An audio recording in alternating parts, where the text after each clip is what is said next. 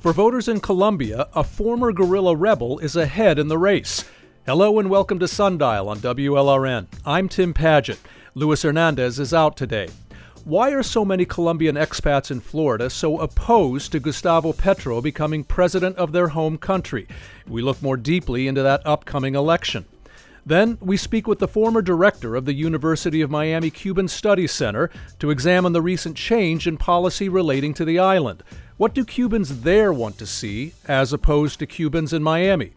Finally, the Deering Estate in South Miami Dade County is celebrating 100 years of its historic stone house. We look at what it will take to preserve the landmark for the next century. All of that today on Sundial, after the news. The program is made possible in part by support from Miami Cancer Institute.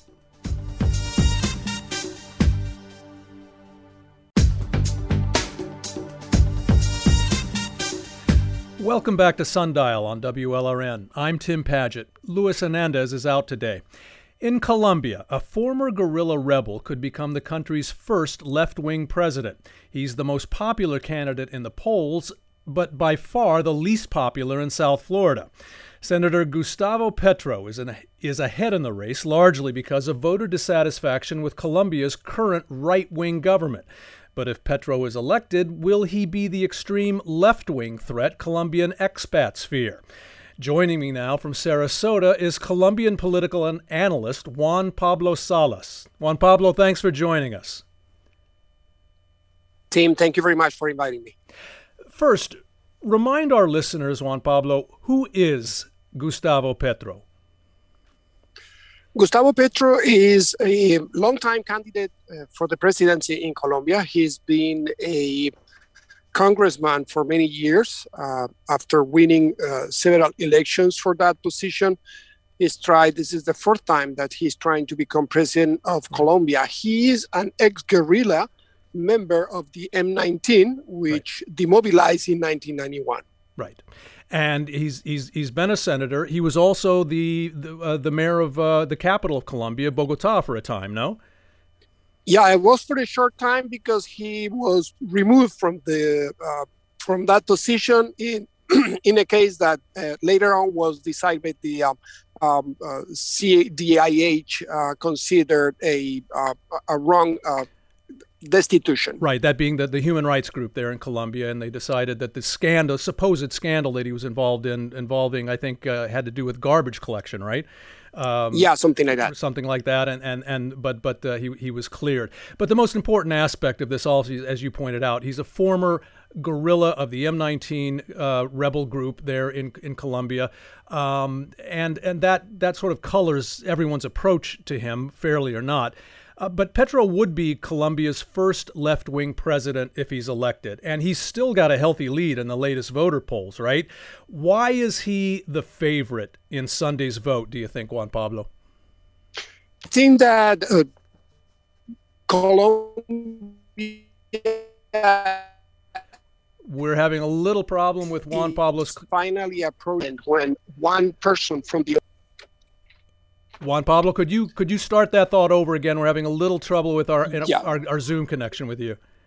Uh, how about now? Do you hear me now? Yes, that's fine. That's great. Okay.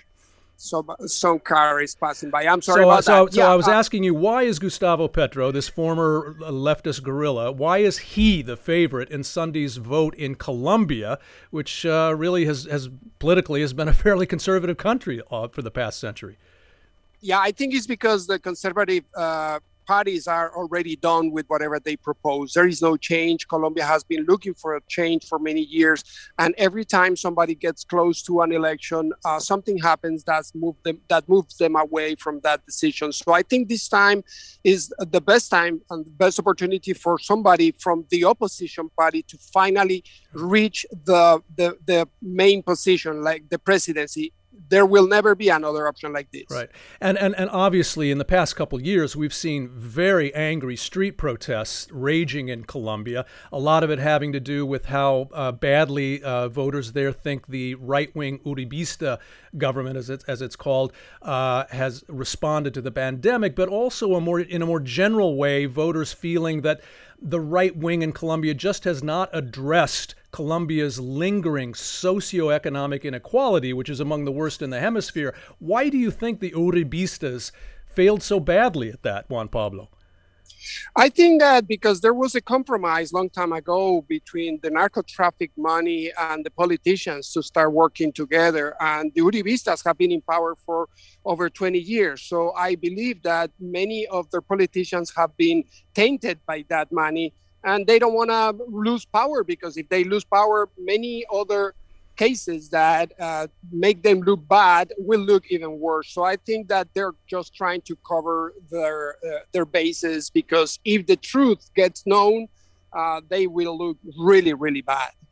But that doesn't really look at, at the aspect, Juan Pablo, of, of why, for example, why did the right wing in Colombia do so little Uh, over these these recent years that you're talking about to, for example, implement the peace plan? the 2016 peace plan that ended Colombia's half-century-long civil war. If, the, if I think I get the feeling that if voters felt that they had done more to impl- implement that, they politically they'd be in a better position right now.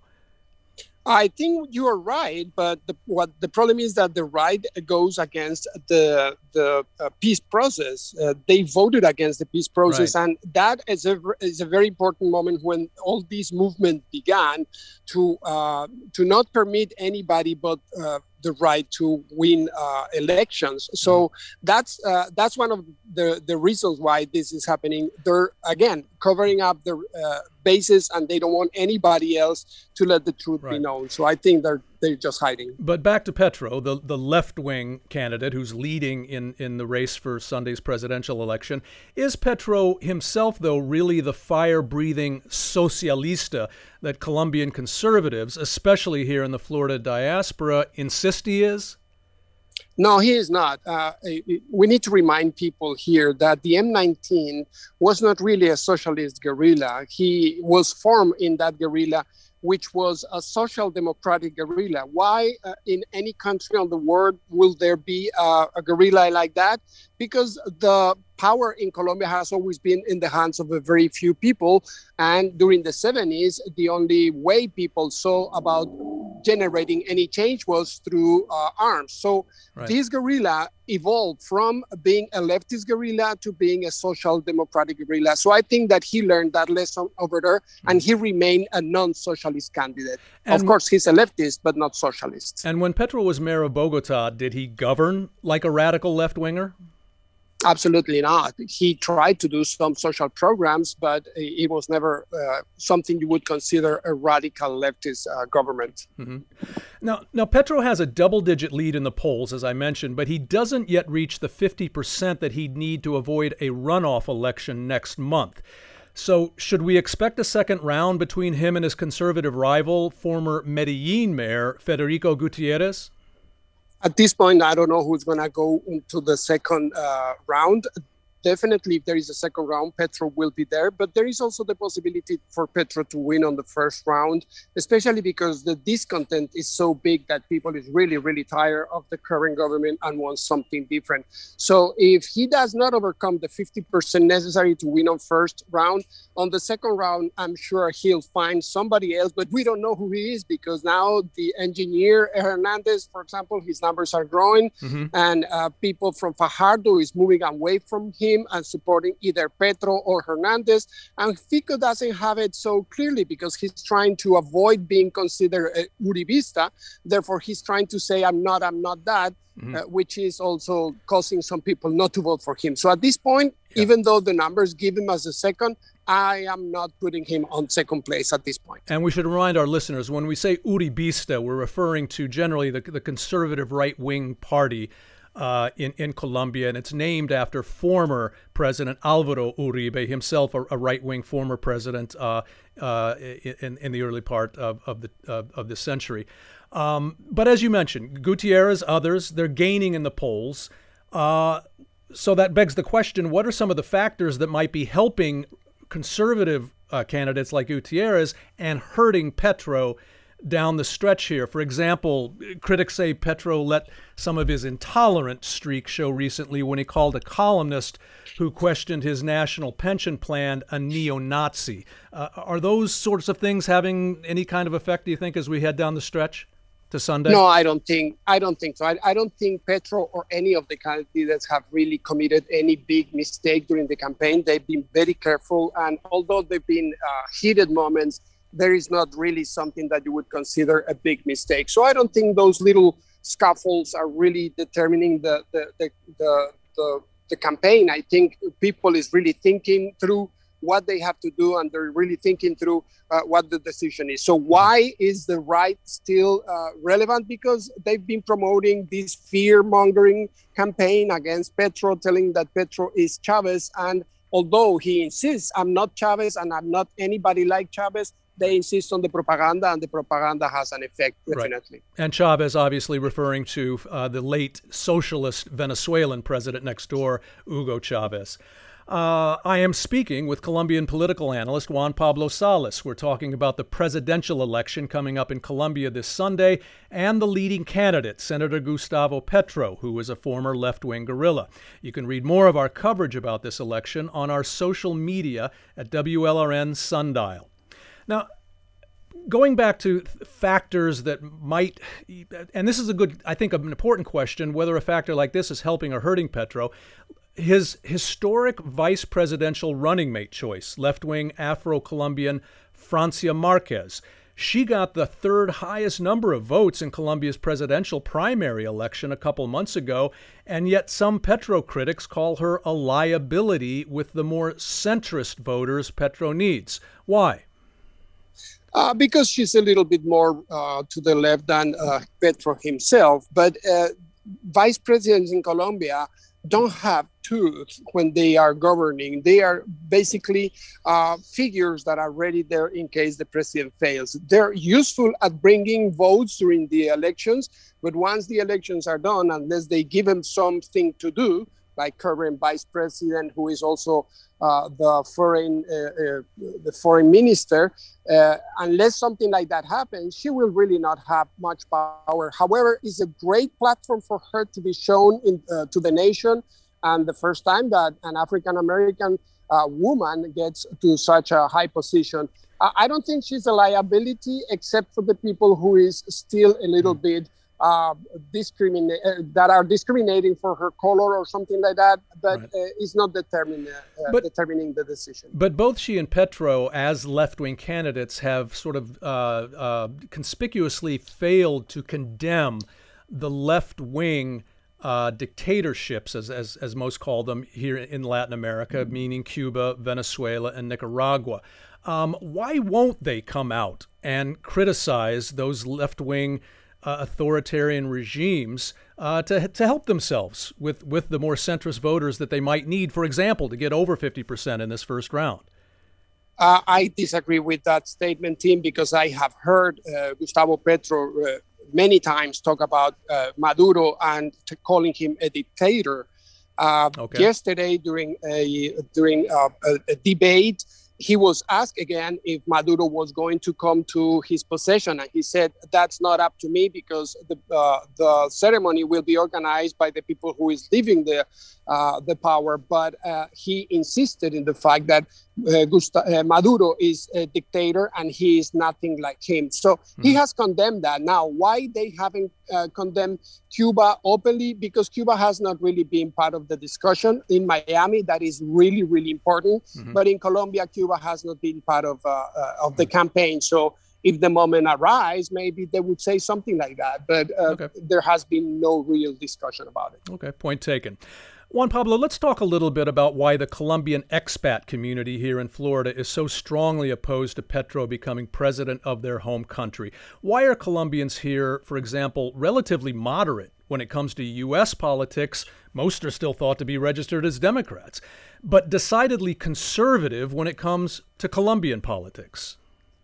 Uh, there are two factors that I think are very important. One of them is that uh, Miami and South Florida became the hub for many of the expats that left the country at the end of the 20th century and the beginning of this uh, 21st century, uh, running away basically from uh, all uh, the guerrilla kidnappings and deaths, and also from the right. But the majority of the people who was uh, part of uh, were victims of the guerrilla decided to remain in Miami. And Miami is very close to Cubans and Venezuelans who are also suffering right. from the left leftist uh, uh, from their left leftist governments. So what happens is they uh, get together and they feed each other back with this uh, right uh, wing propaganda, considering anything that is not uh, in favor of uh, the right wing uh, uh, positions right. to be considered as the enemy. So it, it, was very, very easy for them to get together and become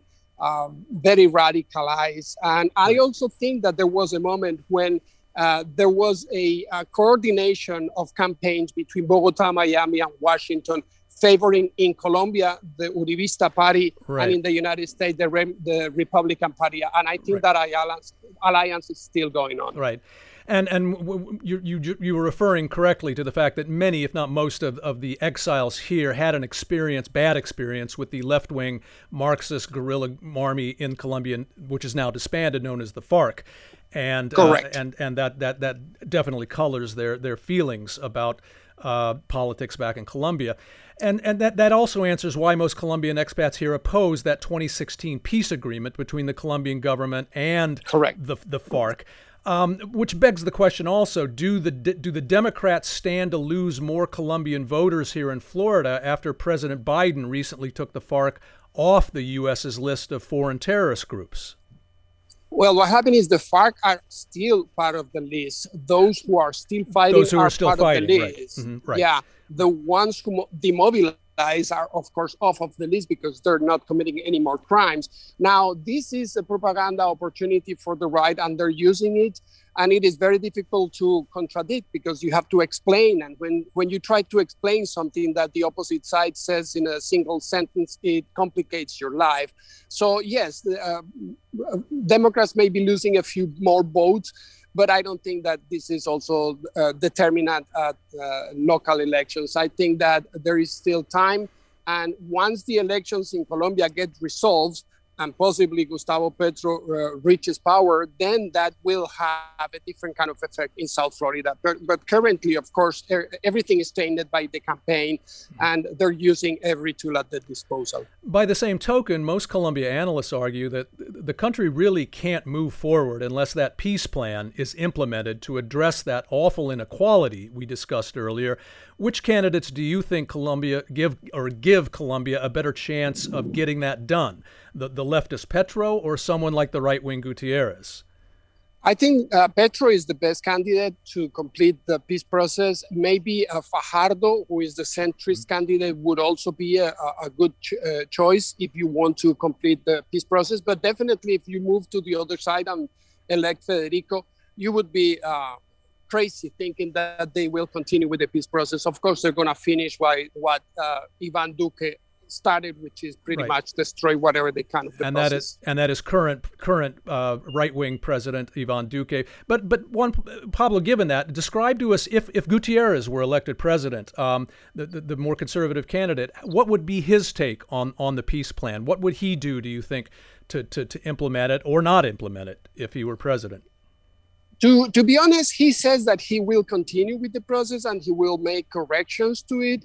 Uh, so I think the main concern for the right wing people in Colombia is to see if uh, the leaders of the ex uh, FARC guerrilla uh, go to jail somehow. That would be hmm. like the main reason why they would insist on this. But I also think that narco traffic money is uh, of being influenced in this case and you have to really solve that particular part of the problem in order to solve mm-hmm. the land problem in the country which is what really generates this situation right. so uh, i think that if uh, federico was uh, in power he would try to somehow uh, make uh, the leaders of the guerrilla pay some more time in jail but right. he will have no possibility to change that because right. he is already part of the constitution. A, more severe, basically. a more severe punishment for, for, for, for their actions during during the there you War. go. Now, finally, in, in, our in our last seconds here, uh, Juan Pablo, right wing Colombian politicians, as you mentioned before, were widely criticized for trying to interfere in the 2020 U.S. election here in Florida in favor of former um, uh, President Trump and the Republicans. Do you think that also hurt Colombia's conservatives in this election? That whole episode? No, I don't think that was. I, I, mean, it would it would hurt them in the future, yes, but not in this current election. I don't think Colombia, anybody in Colombia, was thinking about that when they were making a decision about for who to vote in Colombians okay. elections. I think this is going to have more an effect in the local South Florida elections between Democrats and Republicans when the time comes. Well, Juan Pablo, thank you very much for giving us your insights on this uh, Sunday Colombian presidential election. We really appreciate it. Thank you very much for calling me and uh, say hello to all the audience. Okay, take care. Still to come, easing sanctions on Cuba. We'll talk about the response from those living on the island.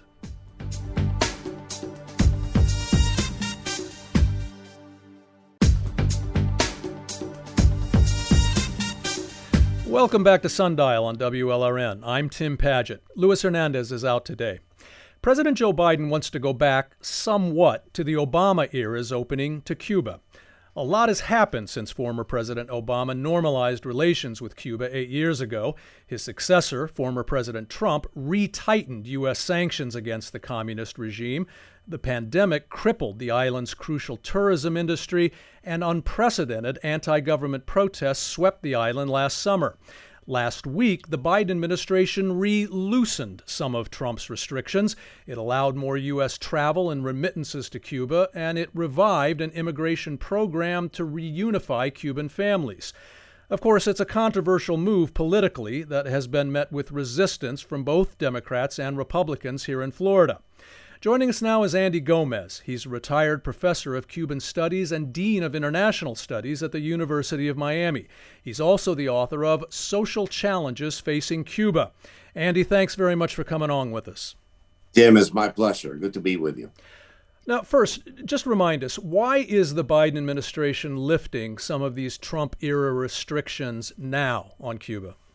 It's very simple, Tim. It's trying to mitigate and prevent Cubans from leaving the island, not only by boats trying to make it to Florida, but the 110,000 plus at the Mexican US border.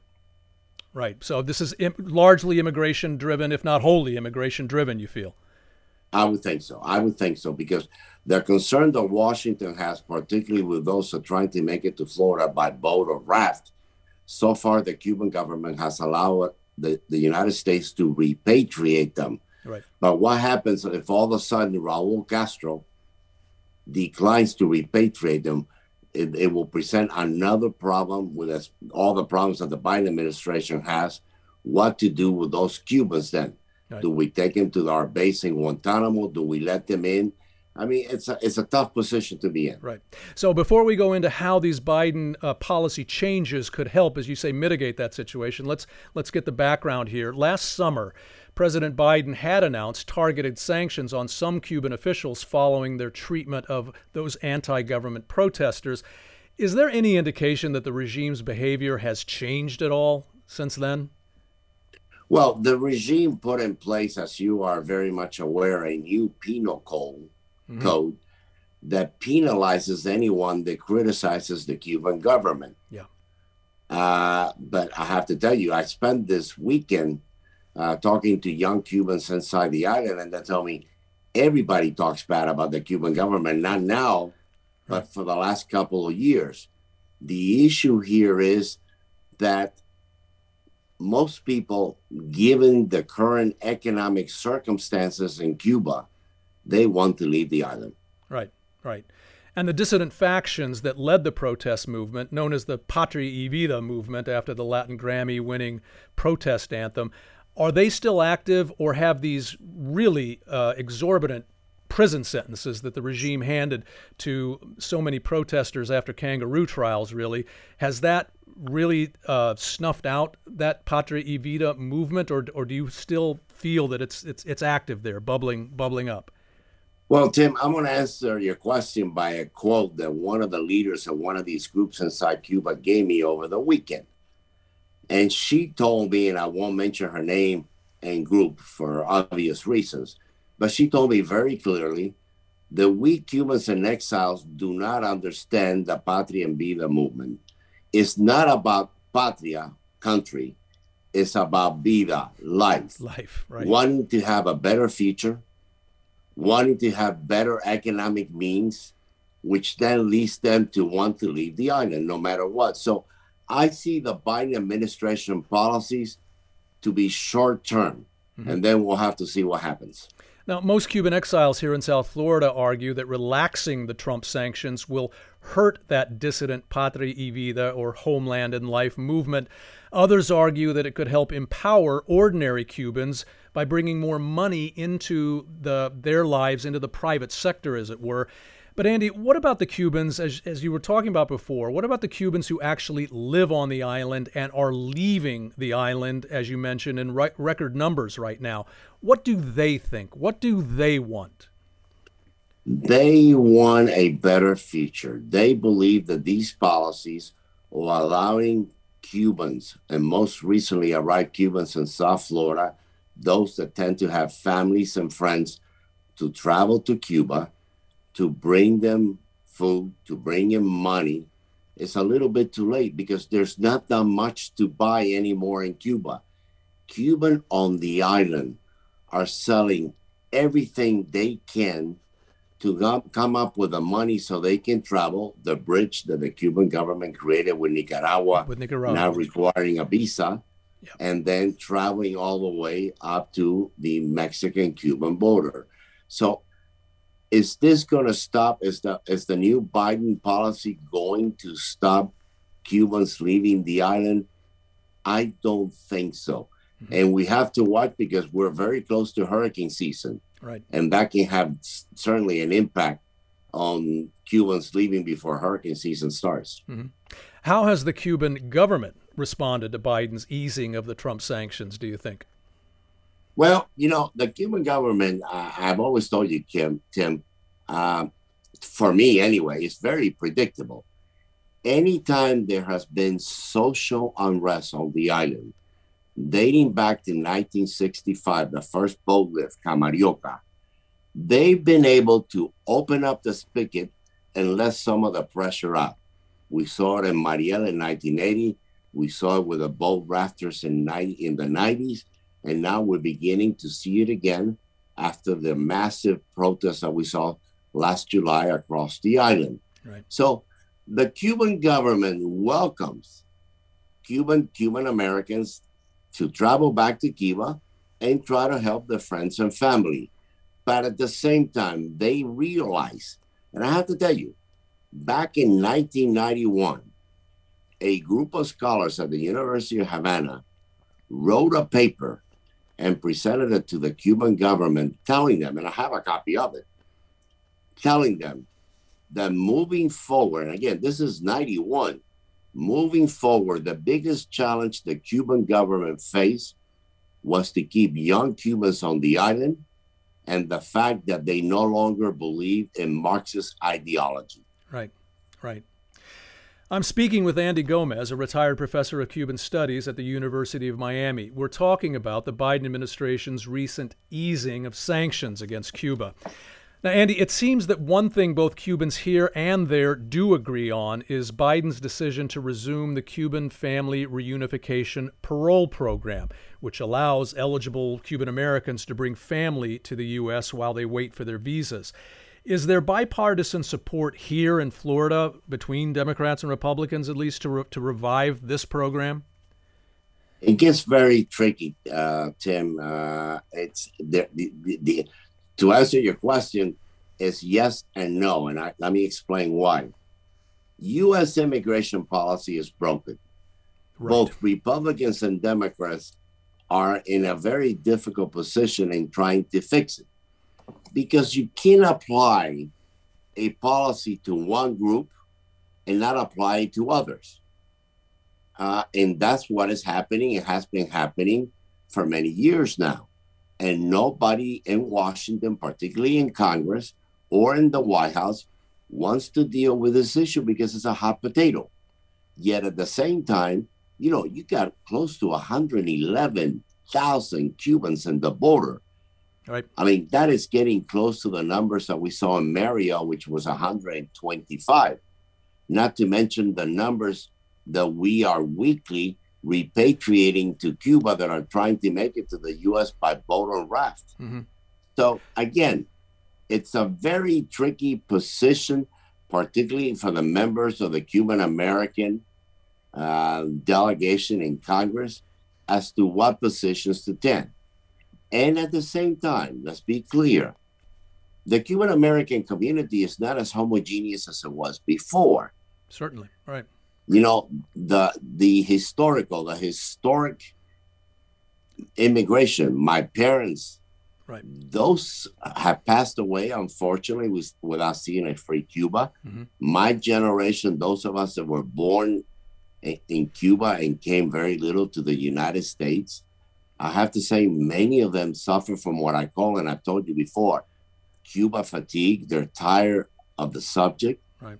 And then you have the most recently arrivals, not just Mario, but, but I would say in the last five years, mm-hmm. those that are somewhat apolitical. Right. They're really, I mean, Tim, it fascinates me to talk to this group of people that they not only, not only care about politics in the United States, but they could care less about the political environment in Cuba.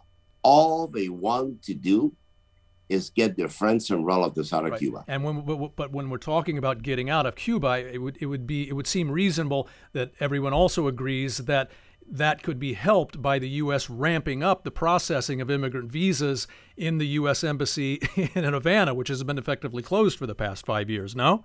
Well, supposedly we're opening up consular affairs again.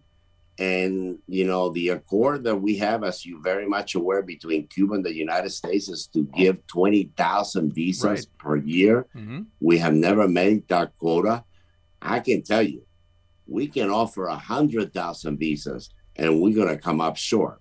But then the question will come up why not Mexicans? Why not other countries in Central America or South America or even in no. the Caribbean? Yeah, so it becomes a hot potato. It becomes, a it's a, trick, a, tricky balancing act, right? A very tricky balance. Now let's let's move on to some of the other san- another sanction President Biden has relaxed is Trump's tighter restriction on remittances, and this is a much more controversial issue. Yeah. But the U.S. government wants the money to get more directly to individual Cubans and not go through the Cuban military-led agency that usually processes those yeah. cash transfers and takes a big cut of them. Is the Cuban regime going to make that possible, do you think, finally? Of course not. Okay. There's two ways of getting money into Cuba through their own mechanism, and I'm talking about the mechanism of the of the Cuban government. For instance, you can go on certain websites that are com- that are controlled by the Cuban government, pay very high prices for goods, and they get delivered to people in Cuba to their to their homes, to their right. doors or you can carry cash by visiting Cuba. Now, the bottom line is there's not that much to buy in Cuba nowadays. Yep. And that becomes the real problem. And more specifically, this week, the Washington Post reported that there's a frightening milk shortage in Cuba now. Yeah. And, that, and that begs the question, which you and I have discussed often is it possible to get aid like that to the Cuban people without somehow involving the Cuban government? Only only if you have a friend or a relative. Right. Or people that are called mulas, as you know, that will travel to Cuba and carry money for families and friends in exile to be delivered to those on the island. But then again, yeah, I am being told that those financial support coming from exile are being used to try to get out of Cuba right. through Nicaragua. But Andy, uh, you know, it, it, when we're talking about something like a milk shortage, though, we, uh, you know, despite the embargo, the U.S. trade embargo against Cuba, we do have agricultural exports going into Cuba to a certain degree. Isn't it feasible that we could be ramping up milk, you know, powdered milk exports to Cuba as part of that that system? yes, we have offered Cuba always, Tim, medical and food support. And the Cuban government has turned us down, particularly during the pandemic. As a matter of However, political pride, right? As a matter of political pride. However, Last year, the Cuban government bought $26 million worth of chicken from the United States. Mm-hmm. The question is, where did those chickens go? Yeah. And, and when again, you talk to is... the and when you talk to the people on the island, they tell you that sometimes they make long lines, right. not to buy chicken, but just to buy oil mm-hmm. or soap. Right. So it's a, it's some of the stuff going into the hands of the Cuban government Absolutely, there's no question about it. And that's that's the dilemma that we live with. Um, the Biden administration also announced that it will allow groups to travel to Cuba on people to people visits, not individuals, but groups. Critics say, though, that that just encourages tourism that aids the regime.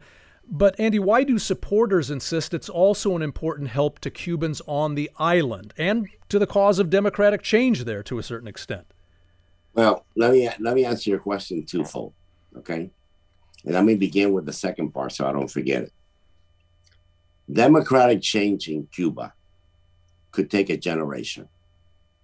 Okay. Right. You cannot export American democracy or democracy from any other country that has gone through a transition to any specific country. A lot of that depends on history of the country, the culture of the country, and the individual personal experience that people have lived under. Mm-hmm.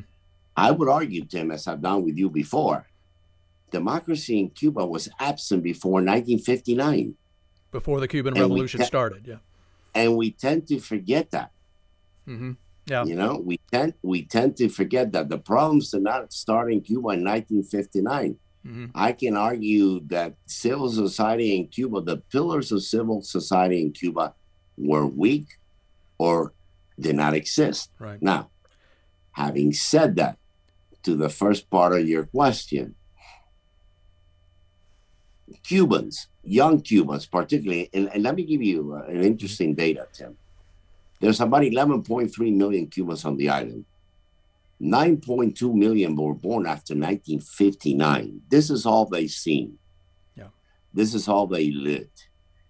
And even more, 2.4 were born after the fall of the Soviet Union. Right. The internet itself has caused what I what some of my friends, psychiatrists, doctors have told me a psychological trauma. Because now that they have access to the internet, they have seen how the world lives hmm. vis-a-vis what they were taught in school. Right. Sir, the contradiction has created an ambivalence among these young people mm-hmm. for just right. wanting to live. Yeah, but the irony live a better life. Right, and but the irony being that the, the, the internet uh, access came as, as somewhat as a result of President Biden op- or President Obama, excuse me, Obama op- op- opening up, uh, re-engaging Cuba. Andy, so uh, uh, uh, Andy, unfortunately, we're going to have to leave it there. Uh, we're we're out of time, yes. but but thank you as always, uh, you know, for for your uh, your contribution to this discussion. I want to thank our guest Andy Gomez. He is a retired professor of Cuban studies at the University of Miami, and you can find more news about U.S. relations with Cuba on our social media at WLRN Sundial. Thank you again, Andy. Thank you, Tim. Still to come, a piece of South Florida history turns 100.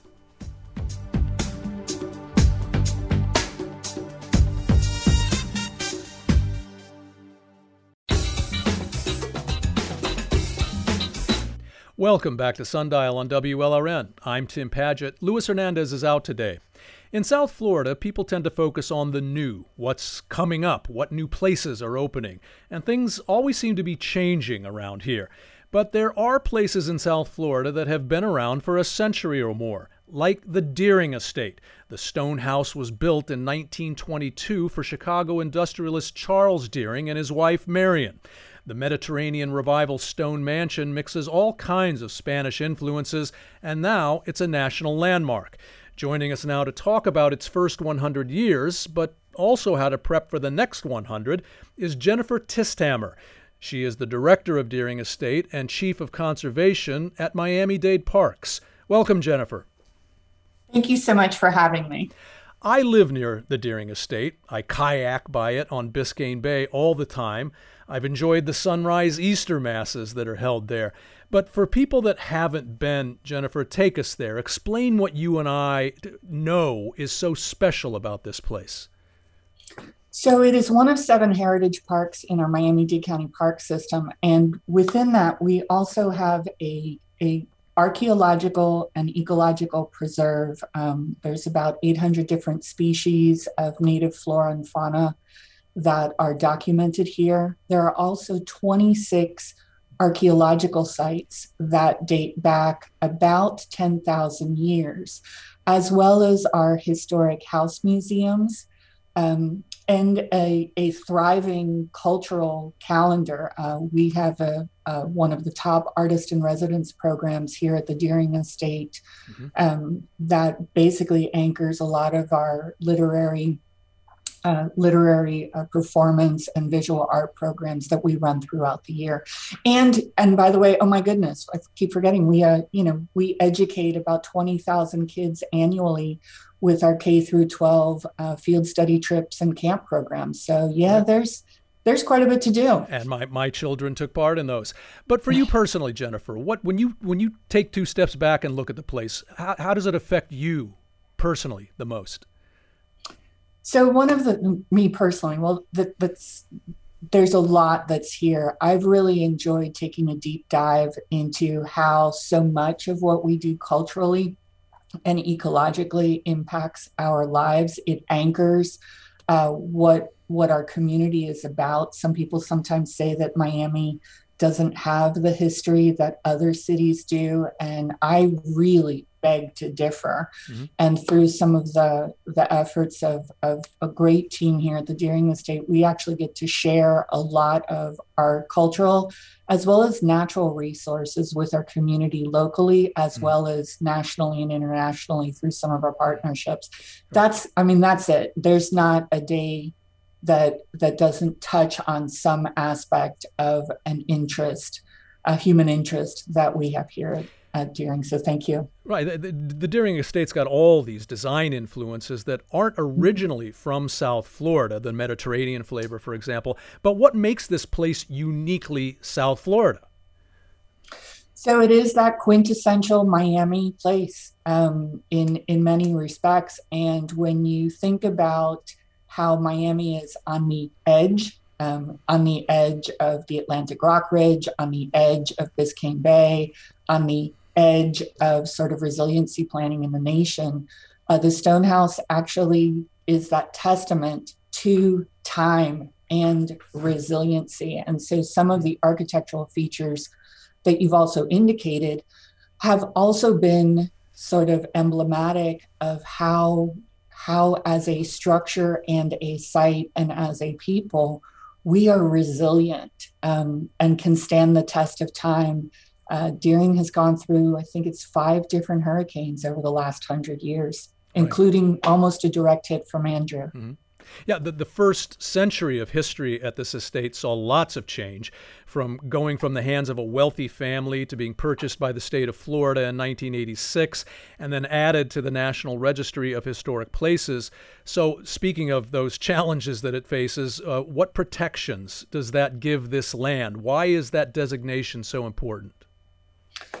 That designation is important for us, not so much from the protectionist standpoint, but from the engaging the public standpoint. You know, the best way to pre- protect, preserve, and, and even advance, I'm going to say, some of our historic places, our parks, um, our heritage sites, locally and nationally, is by engaging the public in understanding preservation and conservation, and then bringing the public into that decision making and support process um, because you protect what you know, you protect what you love, mm-hmm. you you advocate for it and, and bring others in so that that register listing and now as we're going for an official national historic landmark listing um, really elevates our site um, beyond just the community and gets others to engage in in that understanding as well as preserving it for this and future generations. But what sort of pressures and challenges do you face uh, in, in, order to maintain that?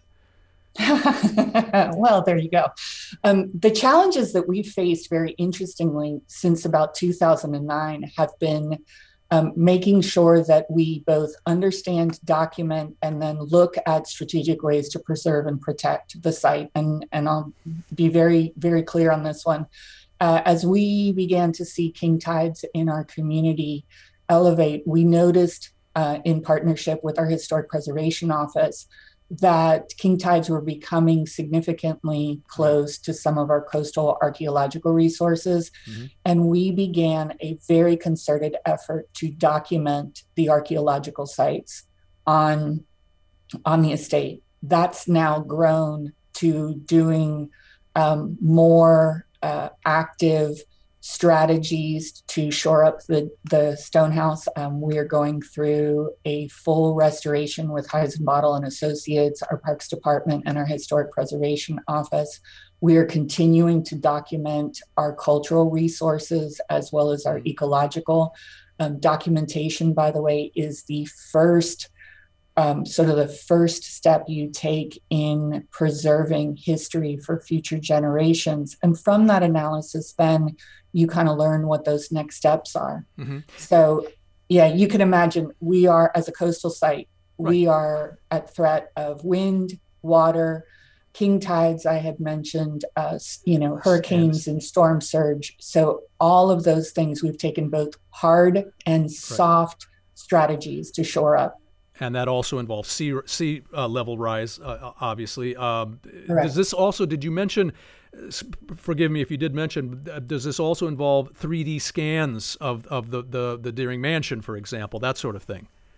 Yes, actually, that's part of our documentation process. Mm-hmm. And uh, Tim, what you're mentioning is, is we received re- recently received a uh, grant from the state of Florida, which we're super excited about, and we're working with the University of Florida, the Office of Historic Preservation, and our Parks Department to do a 3D scan of the Stonehouse as well as our historic shoreline. Mm-hmm. And what this will do is two things. Is one, we're going to understand even better the engineering of the stone house and why it has stood the test of time for over a hundred years so that we can inform other sites like ours but it also serves as a visual documentation of the site that will help mm-hmm. us make a determination on what we can do and if we can do some things to save our shoreline, for example, or if we allow it to go back to the sea. Right. Now, thinking about how people have used this place over time, what, what are some of your favorite stories or anecdotes about the place and, and how people have engaged it? Um, I'm probably partial. Well, I'm partial to a lot of things. Um, I'm partial to uh, some of the ways that you can engage in nature. Uh, we have since 2015 been really deepening and developing the understanding of our public with more sustainable relationship with the environment.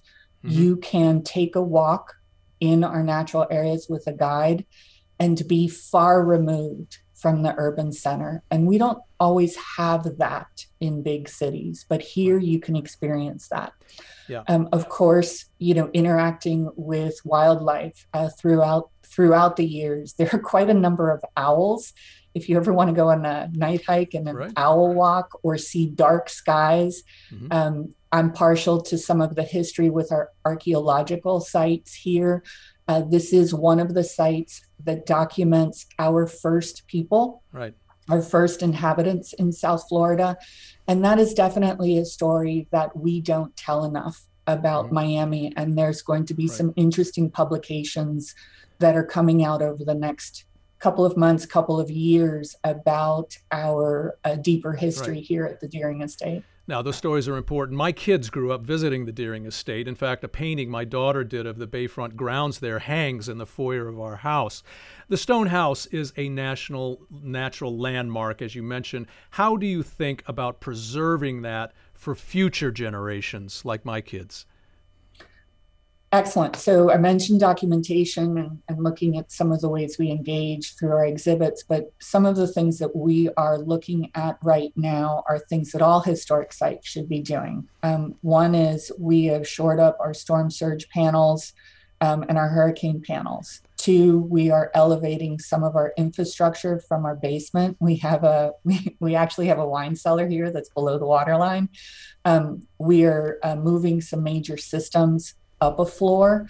Uh, what these will do, they're, they're, more of a hard form of resiliency. Mm-hmm. Um, they will begin to allow us to live with water, meaning when we don't even get a direct hit, Tim, um, we are impacted by storm surge. We get flooding on heavy heavy rain events. We get mm-hmm. flooding it, during storm surge. So right. for us, it's not about keeping water out. It is about how do you live with water, and right. those are some key things not only for the Deering Estate but mm-hmm. all historic sites right. in Florida. Is how we develop this relationship with living with water, uh-huh. getting dry, and moving and adapting to get to the next step. That's it's all important and fascinating stuff. Thank you. I'd, I'd like to thank our guest, Jennifer Tisthammer, the Director of Deering Estate and Chief of Conservation at Miami Dade Parks. Thanks for joining us, Jennifer. Thank you. And that's all for Sundial today. Coming up on the program tomorrow, we bring back a conversation we loved about the Cocaine Cowboys documentary on Netflix. That's in honor of the Sundial Book Club pick for this month. It takes us back at that time to the 1980s in Miami. The book is called Hotel Scarface, where cocaine cowboys partied and plotted to control Miami by author Roben Farzad. I'm Tim Padgett. Thank you so much for listening. The program is made possible in part by support from Miami Cancer Institute.